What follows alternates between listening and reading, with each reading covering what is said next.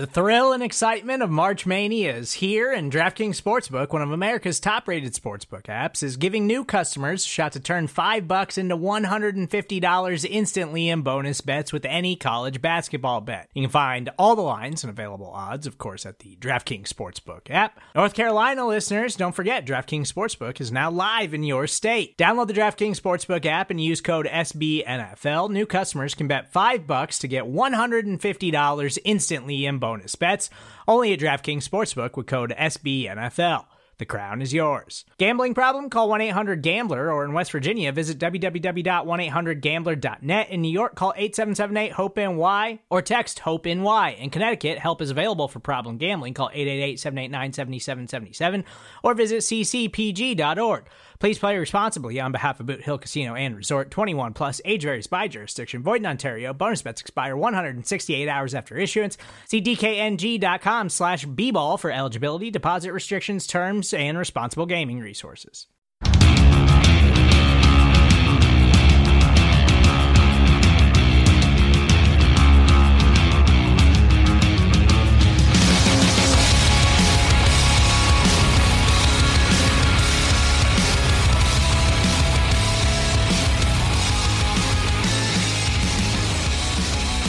Hello, Giants fans, and welcome to a new edition of the Valentine's Views podcast here on Big Blue View Radio, part of your SB Nation family of podcasts. I'm your host, Ed Valentine of Big Blue View. This is my first show since returning from the NFL Scouting Combine in Indianapolis. And of course, uh, with what we saw uh, with workouts during the combine and heard during the uh, the media sessions earlier in the week, there is plenty to talk about, and here to help me break that all down is Emory Hunt of Football Game Plan, who was also in uh, Indianapolis for a few days last week. Em, how you doing? I'm doing fine, Ed. As always, I appreciate you having me on. Hey, no, thank you for uh, for spending the time, and I know you've. Uh, we were talking off air. I know you you've jumped right back into the grind of uh, of grading prospects.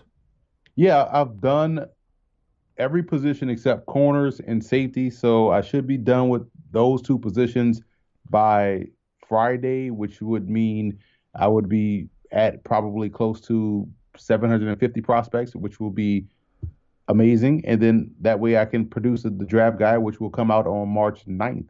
Uh, so that way guys could have my scouting reports um, for every player, not just numbers and rankings, but my strengths, areas of improvements, uh, you know, player comparisons, games that I watch, attributes that I that I assign to them um, for all 750 plus players that I've graded.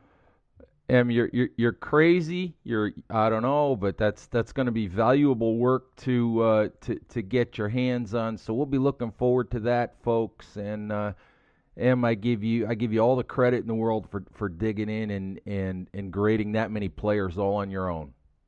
Well, it's always beneficial, man, because like we see every time at training camp and during the preseason, folks are saying, "Well, who's this guy that that's making these plays that's to make this team?" And I always have a scouting report on that guy. You know, I either have seen that guy play live or broadcasted a game of his, or watched him and graded him and and uh, you know wrote him up in my uh, scouting notes. So it's always I, I, thought this year would be the perfect year to pull back the curtain a little bit and give this you know, information to the fans so that way they can have a better, more informed preseason uh, training camp and just help them out throughout the rest of the year. And they can pre-order that draft guide at footballgameplan.com slash 2020 draft guide.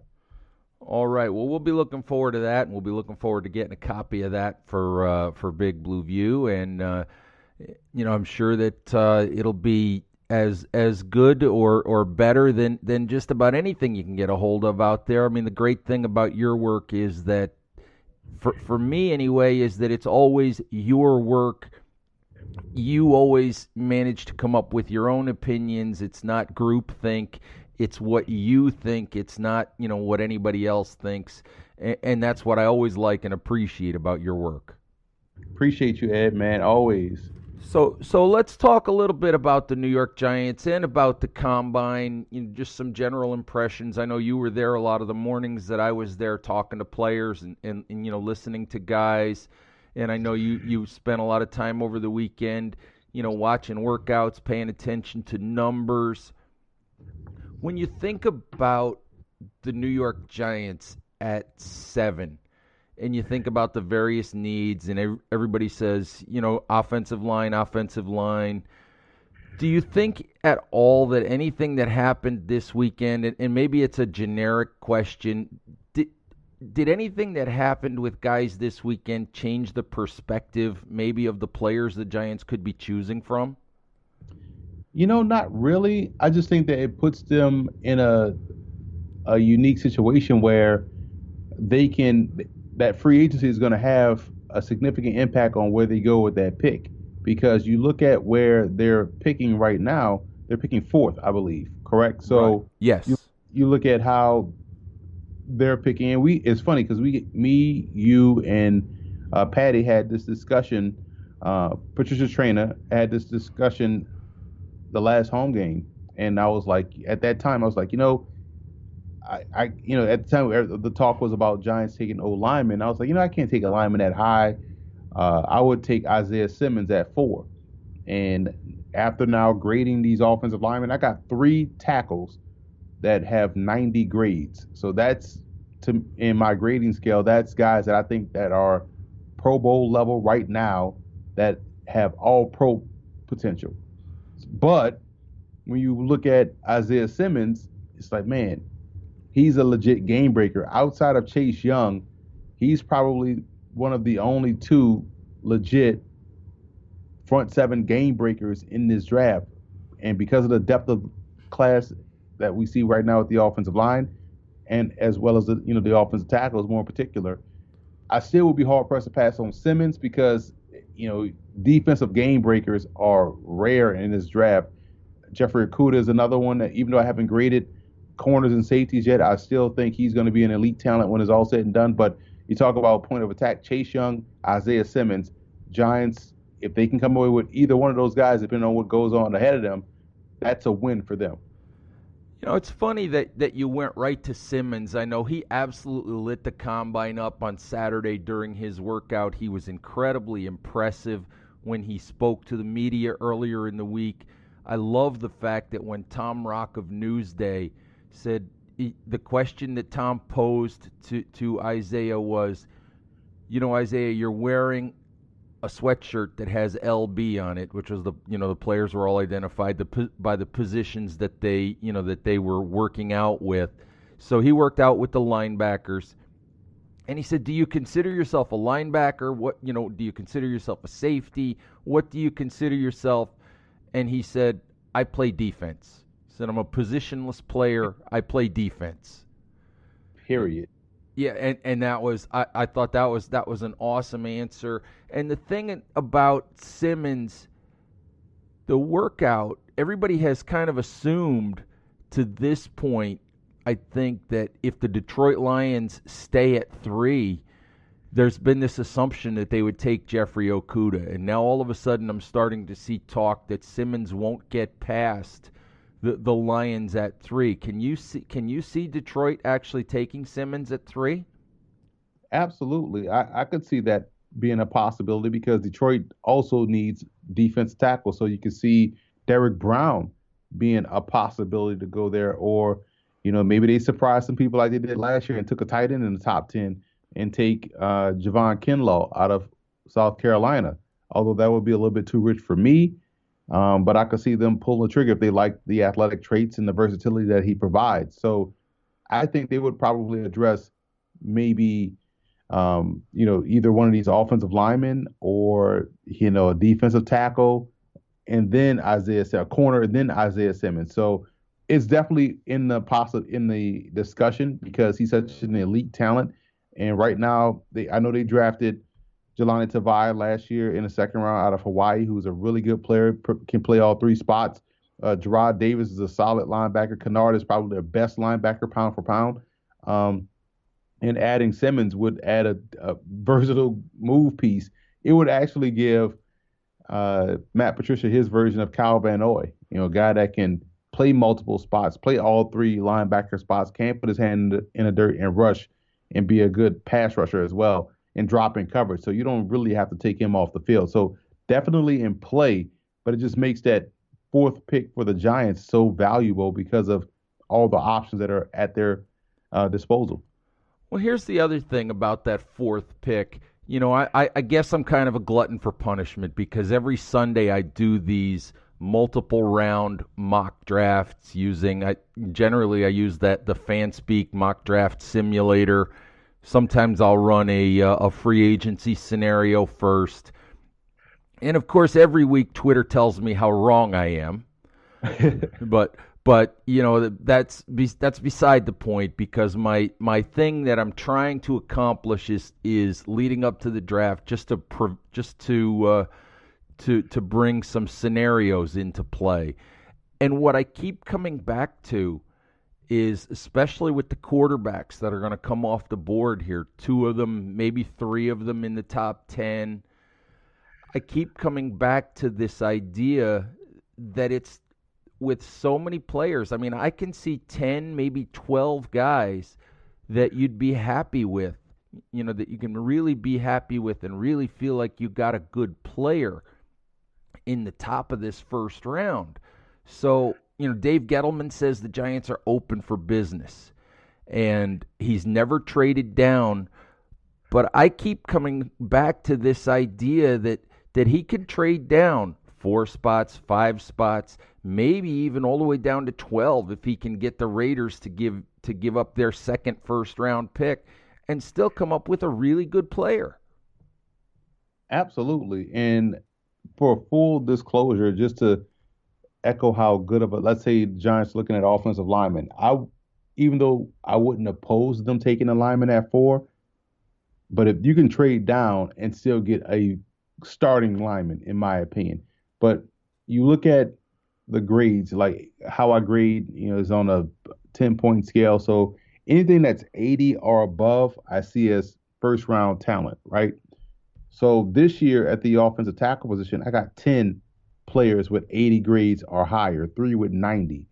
Um, I have five or six guards with 80 grades, uh, you know, and, and above, and three centers with 80 grades. So, yeah, you if you're planning to move down to try to take a lineman, you're going to be in good shape.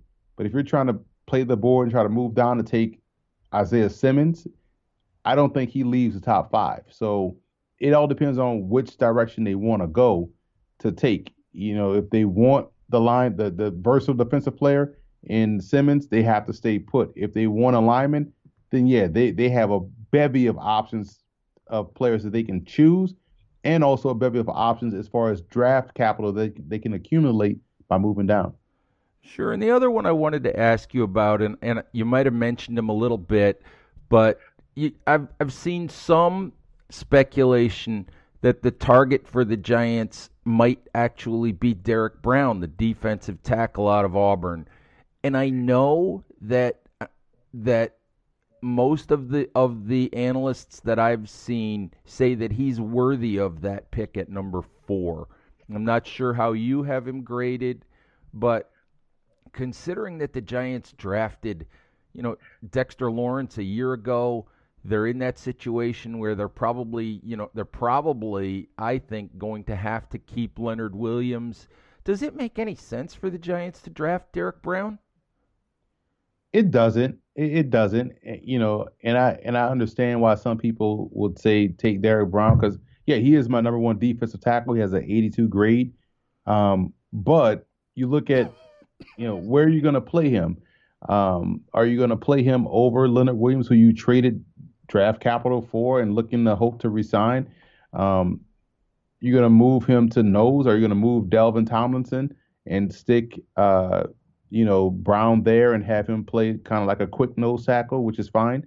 Uh, some teams do it, uh, you know, um, or what does that say for B.J. Hill, who plays well when he's out there on the field? So there's, you know, it's different, and and and it was good because Brown talked about this at the combine that he don't, he didn't play just he played all across the board at Auburn, and so he sees himself as a defensive lineman, not just a defensive tackle. And yeah, so I can understand that, but then that would be like, man, why would you have traded for Leonard Williams? So I think that right there is probably more smokescreen than anything. Could well be, could well be. I think uh, you know what what happens with Leonard Williams, and, and for me, what happens with uh, with free agency in terms of, of the offensive line. I mean, I've been a big proponent of the Giants going after Jack Conklin in free agency, even with all of the offensive tackles who are available, simply because it sets them up where they could go after you know, and Isaiah Simmons or or whatever else they wanted to do. Even taking that another offensive tackle if they chose if they if they wanted to go in that direction. But the one that does I, I'm with you a little bit. The one that doesn't seem to make sense to me the way they're set up is is Brown simply because it feels redundant to what they have.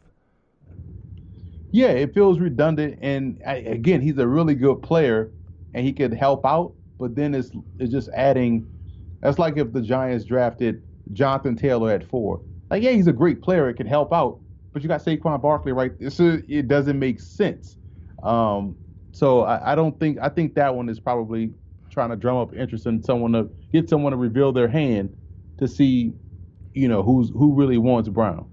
All right, Em, let's take a quick break here for a word from our sponsors. Then we'll come back. We'll talk a little bit about guys deeper in the draft. We'll talk a little bit about, uh, you know, some of the on field performances maybe that surprised you a little bit. And uh, you know a few of the other uh, other combine related topics, uh, and, and, maybe we'll even get into uh, a little bit of Indy social life. All right, Giants fans, Ed Valentine back here on Big Blue View Radio talking with Emory Hunt of Football Game Plan. And wanted to get into, uh, you know, some of the on-field combine performances. You know, Giants will be looking for help at a lot of positions. They'll be looking for help at wide receiver. They'll probably be looking for help at tight end. I mean, we, we heard the other day that Rhett Ellison might be retiring. The Giants, uh, I think, would probably consider releasing him anyway, even if he doesn't retire. Heard that that Evan Engram is still in a walking boot and may not practice at all with with the team until training camp. They could be looking for help, as we've said, along the the, the offensive line at uh, at linebacker. They could be looking for help just about anywhere. So I guess what I want to ask you is, as we as you look back at at the combine, give me some guys you think, you know, day two, day three guys who really helped themselves with with their performances at the combine. You know, guys who might uh, who might you know pike the Giants' interest a little bit. Full disclosure: the combine doesn't mean a hill of beans to me uh, because it, you don't want to focus solely on how guys do not playing football. But to answer your question, I think a lot of attention will be going toward guys who play well on tape and should be around in day two. You're looking at Isaiah, uh, not, Isaiah Simmons is a linebacker, but if you don't get him, man, I would be hard pressed to not take a guy like Akeem Davis Gaither out of Appalachian State. This dude just epitomizes the word dog. Um, and as you know, I'm a, I'm a raging Cajun, and watching that game against App State twice, the regular season matchup and the championship game, this dude is legit game plan record. Like there was nothing my Cajuns could do offensively that this dude didn't blow up. And I'm talking about from a run game perspective to a pass coverage perspective. He can blitz. He he's aggressive, but he's controlled with that aggressiveness.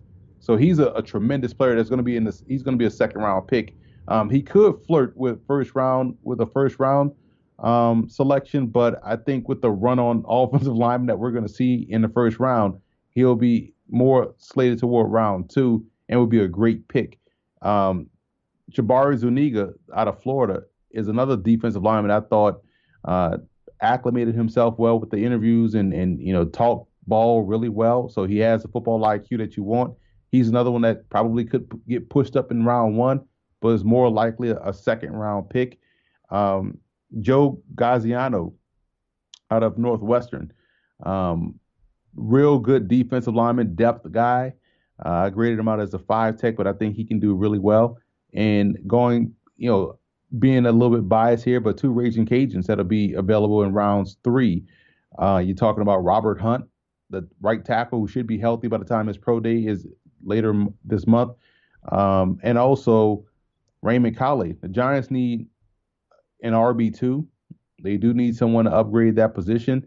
And Calais provides them with an explosive threat, also helps out in the return game, which is another area of need for the Giants. So he could be your sixth or seventh round pick, something like that. But he has blazing speed and has the ability to catch the football. He could also line up as a slot.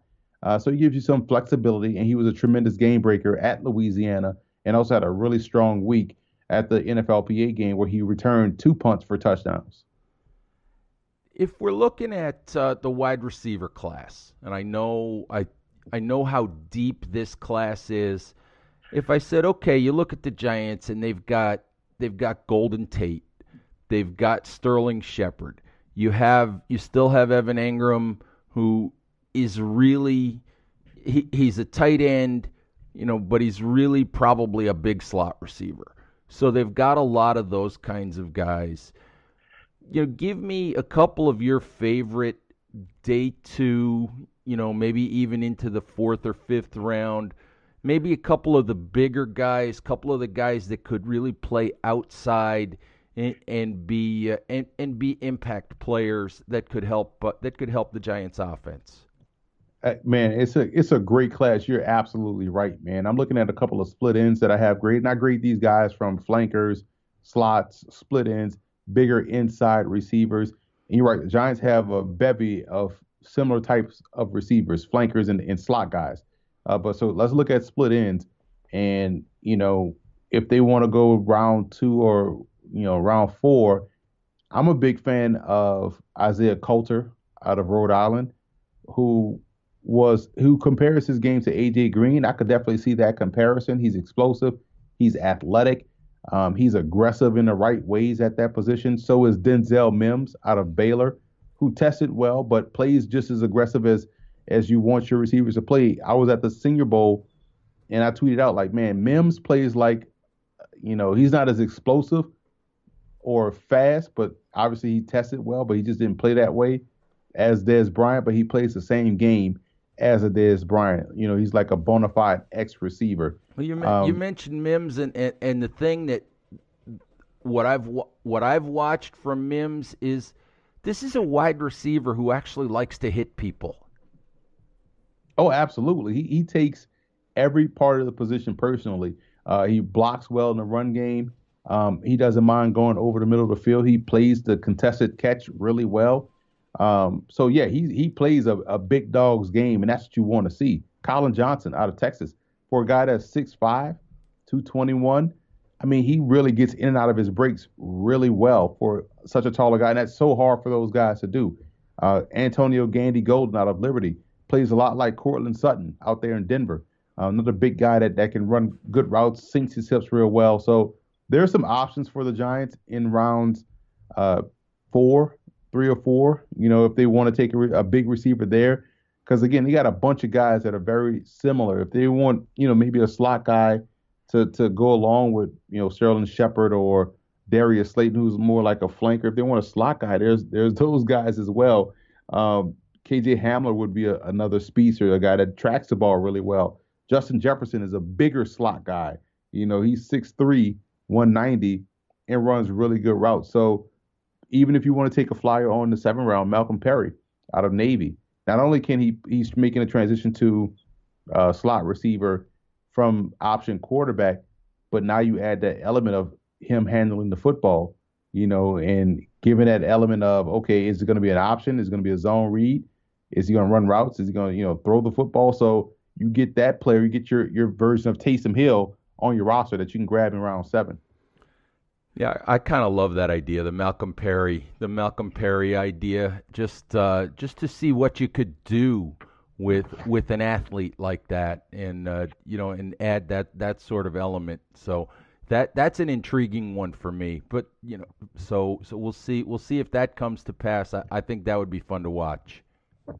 Yeah, absolutely. He's a really good player, man, and um, you know, the day one at the Shrine game, he looked like he was playing slot receiver, you know, his entire life. And you know, he went through his bumps and bruises throughout the week as far as like getting acclimated to the position. But in the game, they motioned him in the backfield, and had him run the, the option, and naturally everyone focused on the pitch, and he just outran everyone for like a 60 something yard touchdown. And so those type of things, you put yourself in play now because you have a guy that's so elusive and dangerous and explosive with the ball in his hands. Interesting. Hey, you know, as I was talking a little bit earlier about how I run all these different scenarios and and in one way the Giants could do this as they go through the off season is they could look to upgrade, say, right tackle in free agency. And I've talked a little bit about Jack Conklin, and I'm really not sure that, you know, beyond Conklin, there's much in terms of depth, at least, you know, guys that you'd want to give big money to. But if, you know, if they were to sign Jack Conklin and sort of push the idea of, of drafting a left tackle, you know, down into day two, they do have Nate Solder for another year Maybe they can get Isaiah Simmons. You know, maybe they, they do. Maybe they drop back a little bit and do something off the off the wall, like pick CeeDee Lamb or something late in the, you know, with with the eighth or ninth pick, something like that, which I think would probably drive Giants fans insane.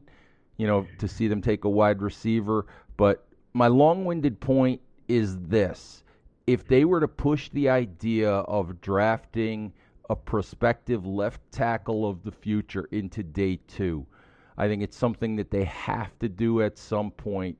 Just give me a couple of the of the guys you think, you know, that are day two guys who can, you know, maybe two, three years down the road turn into really good NFL left tackles.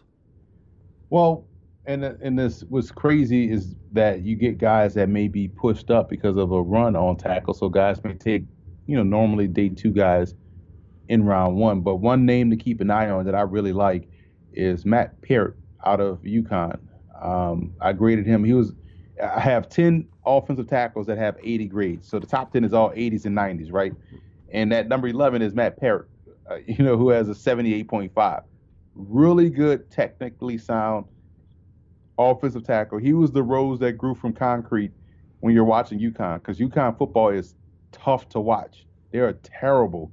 But Parrott played extremely well. He was consistent. He manhandles guys at the point of attack. He's good on both ends of offense, run game and pass game. His feet are always square. His hands stay inside consistently. He's a good athlete. He runs well with guys. He's able to run your outside zones really well, reach blocking, all those things you want.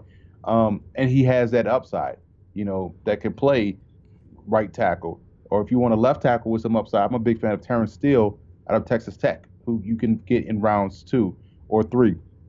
Another one when you watch on film, and I brought this up when I talked to him at the combine. I brought up the Baylor game, and he was like, "Yeah, that was my that was my best game. I felt like that I played really well in that game because he, was going to, up against a very good defensive end on Baylor's side, who's in this draft class as well. His name slips me, uh, but he had a really good game that game. I think people don't give these old linemen from Texas Tech credit considering how often they pass the football, but he's another one that, that showed really good technique and the aggressiveness to, to be dominant on both ends. And he played, uh, he can play left or right tackle. So you get guys that are talented, athletic, that can also develop that you can get rounds two or three. You know, I don't know what you what you think of of of going about it that way if you were the Giants, but I kind of uh, I, I wonder if that's what they might really do here is try to solidify right tackle this year with with Solder you know, still having another year on his contract, and look for someone, you know, as a day two guy, you know, who, who they could develop for a year behind Solder. I, I just, you know, I, I'm just kind of, kind of, you know, shooting, shooting in the dark on that one, but, but I think that might be, you know, the, the way that, uh, that might be the way that they go. Yeah, I mean, and here's the thing don't forget about Nick Gates. Gates is a guy that played well for the Giants, and he could be their future inside, maybe as a guard or as a center. Um, and don't rule out them drafting a center. Tyler Biadasz out of Wisconsin is my top center. And they get him in the second round, and now they have solidified their interior offensive line. Gates could continue to grow and develop as a right tackle. Um, so there's options for the Giants. I think this is a year where they do have a lot of good options at their disposal, whether that's you're talking about, you know, on offense or on defense.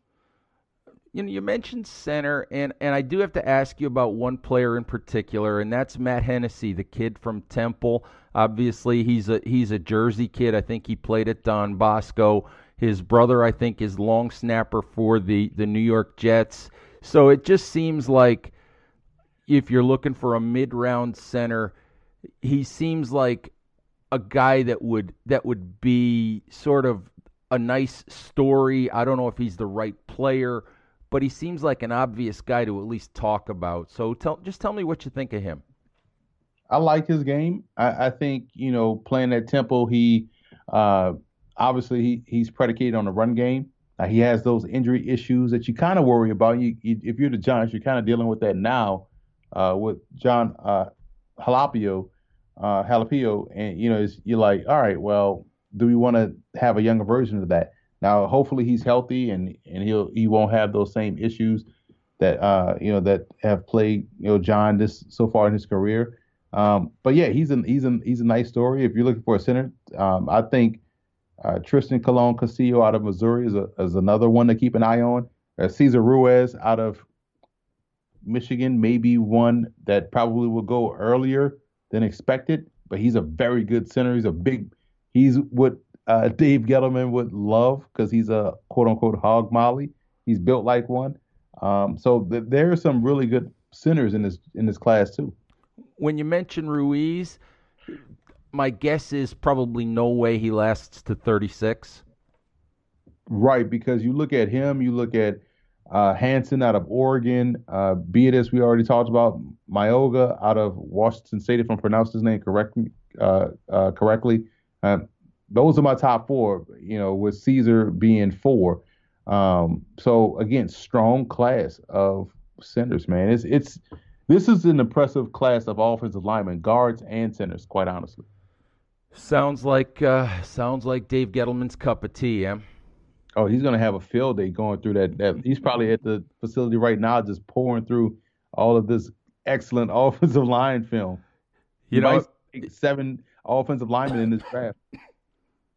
Excuse me. You know, it makes me think of something that Gettleman said a couple of years ago. He said he likes to watch film until it makes his eyes bleed, and and you know somehow that's just a picture that I didn't really want. Sitting in the dark room with the, the white light blasting in his face with his eyes bleeding. yeah. Hey, Em. before I let you go, a couple of uh, couple of of more sort of lighthearted questions. I did want to ask you. You know, the, they changed the combine this year. They changed it quite a bit. They changed a lot of the scheduling with the, you know with the prime time workouts, with some different drills. You know, with the media access in the morning. Did you like the way they they they set it up this year? Did you like the changes? Yeah, I, I actually liked it because I'm an early person by nature. So I didn't mind getting up early and getting to, you know, to the to the convention center and, and interviewing all these guys and being done by like 11:30. And that way you can, you know, recalibrate, figure out what you want to do uh, as far as content producing.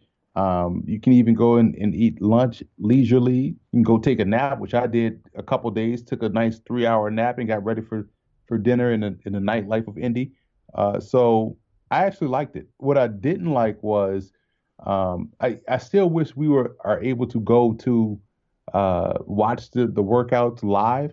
Um, I I was able to go to the first throwing session. Uh, the media was able to go to the first throwing session. I was there uh, for the first group with the Hurts and Herberts and those guys. Um, but then they tell you when you get in there, it's like, hey, no pictures, no video, no live tweeting. You just sit and watch. I'm like, all right, well, I won't be doing this next year. Like you just sitting there, so I could watch this on TV. So um, that's the only thing I don't like how you don't have media access to the actual workouts. But everything else, I had no problems with. Yeah, I, I don't understand the the lockdown. You know, on on watching the workouts and and, and reacting to the workouts, but uh, but you know, I do have to ask you you mentioned Indy nightlife, and you mentioned you know taking that afternoon nap. And I'll I'll be honest with folks. I took advantage of the Indy schedule to take a couple of those afternoon naps myself. But uh, you and I and uh, and and Turron Davenport of ESPN and and one of your cohorts whose name escapes me, Chris. I can't remember Chris James, right? A, a football game plan. We uh, we took advantage of, of the nightlife and, and went to uh, the famous St. Elmo's Steakhouse, where you know I spent more money on dinner than, than I've ever spent in my entire life, to be honest with you. But uh, you, you mentioned being a morning person, Em and and when I left, you guys were uh, were were hopping into the bar next door. So I got to ask you, you know, wh- how easy it was to get up the next morning. you know what? it was easy to get up because pride gets you up. You're like, all right, I'm I'm up. Let's go. And we didn't get back to the room until three in the morning. And so I hopped up at like six, showered, got dressed, got over to to the uh, to Indy. But I will tell you this: that was probably the best three hour nap I got once that that day of uh, interviews were done. right back to the hotel, knocked out. Um, there you so, go. But it but it was fun though, man. I will tell you this: like we St. Elmo's was we we went there for you, Ed, because you hadn't been, Chris hadn't been, um, and you know we wanted everybody to, to try the St. Elmo's. But I will say this: Prime 47 the steak we had on Thursday evening was the best steak. It's up there with Ruth Chris. That's how excellent Prime 47 is. So next year we won't go. We won't even enter. We'll probably do appetizers at St. Elmo's, like the shrimp cocktail that everybody talks about, and then we'll go and do dinner, the actual steak, at Prime 47. There you go. There you go. So yeah, but you know what they're gonna do next year, Em? They'll probably move the combine to Vegas or L.A. or something you know, the, the, just just just when we're starting to figure this out, they'll probably move it on us. Which would be so dumb because you and listen, I'm a major city guy. So if it's a major city, I'm all for it. But I actually like Indianapolis. I felt as though when you go to Indy, you can walk everywhere. You it's conveniently located. Um, you're able to get in and out pretty easily as far as flights is concerned. Quick two hour flight hour, I mean, actually an hour and 30 minute flight, um, both leaving and arriving. And it, and it's, it, it kind of gets you to take a chill pill a little bit. Like you get to relax a little bit because the as much as I love major cities, it kind you kind of have to be on all day when you're in a major city. Like, but at Indy, you can really turn it off and just really focus on work. So I would hate if they move this thing to L.A. or Vegas. I'm with you there. I love the fact that that you, as you said, you're you're in Indy and you can walk everywhere. And as far as the the players and the and the teams are concerned, you know, the, you've got the stadium, you've got the convention center. It's all connected, and and it's just it it works really well. It seems to flow really well. But but you and I both know that that money talks, and and if they can monetize this somehow the the NFL will certainly figure out a way to do it. Oh, absolutely. That's why they moved the uh, the workouts to the evening. Of course, and it's why they moved the draft all around now. So uh, it is what it is. It's the nature of the beast, and you know we'll we'll take advantage of Indy as as long as they'll they'll leave it there. You know, I I I, I hate the fact that you know if they if they were to move it now, just when we're actually starting to figure it out. Especially since we just figured out where the best stakes are at Indy. you know? There you go. But you didn't take me to Prime, Em. Come on. You you had neck pain, so we had, we wanted to leave you be. You know? Well, yeah. Well, that that that that is that is true. Actually, that is true. So, you know, so I I was I was playing I was playing hurt all week, but. uh you know, but, but I managed, so I, I, I toughed it out, so I, I, I get points for that. Absolutely, you did come out and, and tough it out the first night, and when you were hurting the worst, you came out that night and, and had a good meal. So and we had phenomenal dessert. I wish we would have able been able to finish the whole thing. Um, but that was some great bread pudding that we had. yeah, you, you you learned one of my golden rules of going out to dinner, Em. You know whether whether I'm whether I'm still hungry or not. If somebody at my table orders dessert, they do not eat dessert alone. that was good information because I'm always I'm the dessert king. There I'm you go. There you go. room in my stomach. There you go. It's always a decision, and and that's that's one I'm glad we made, even though uh, neither one of us came anywhere close to finishing that thing. All right, and why don't you, uh, before I let you go, why don't you remind folks uh, where they can find your work and uh, where they'll be able to uh, to find the draft guide that you mentioned a little bit earlier.